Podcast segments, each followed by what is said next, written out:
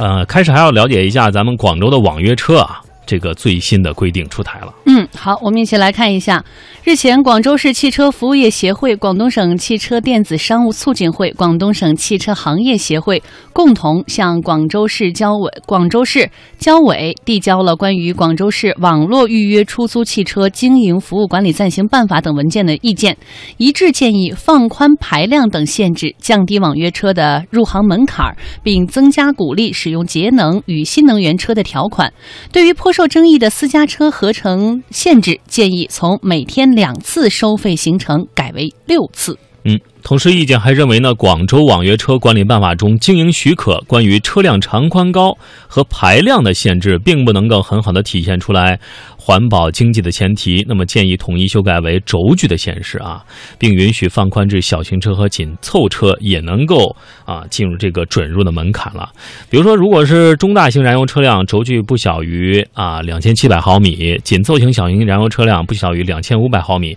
新能源车的轴距不小于两千六百五十毫米啊，其中这个新能源车应该多一点哈。车辆的发动机排量不小于 一点六升和 一点四T 啊，这个是与成都的标准是一致的，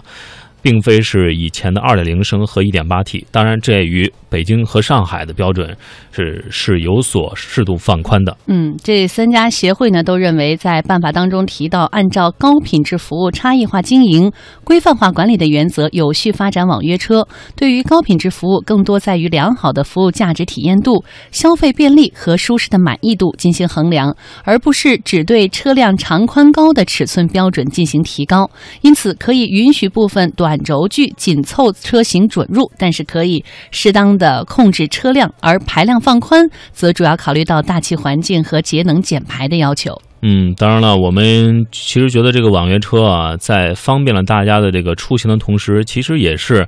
啊，让大家的这个日常的这个开车呀，就是变得更加的环保一点。为什么？因为当大家都去选择这些车的时候，那也可能会放弃了很多这个私家车，同时也会啊弃购私家车。那么当然，如果这个更方便的话，还是要乘坐像地铁呀、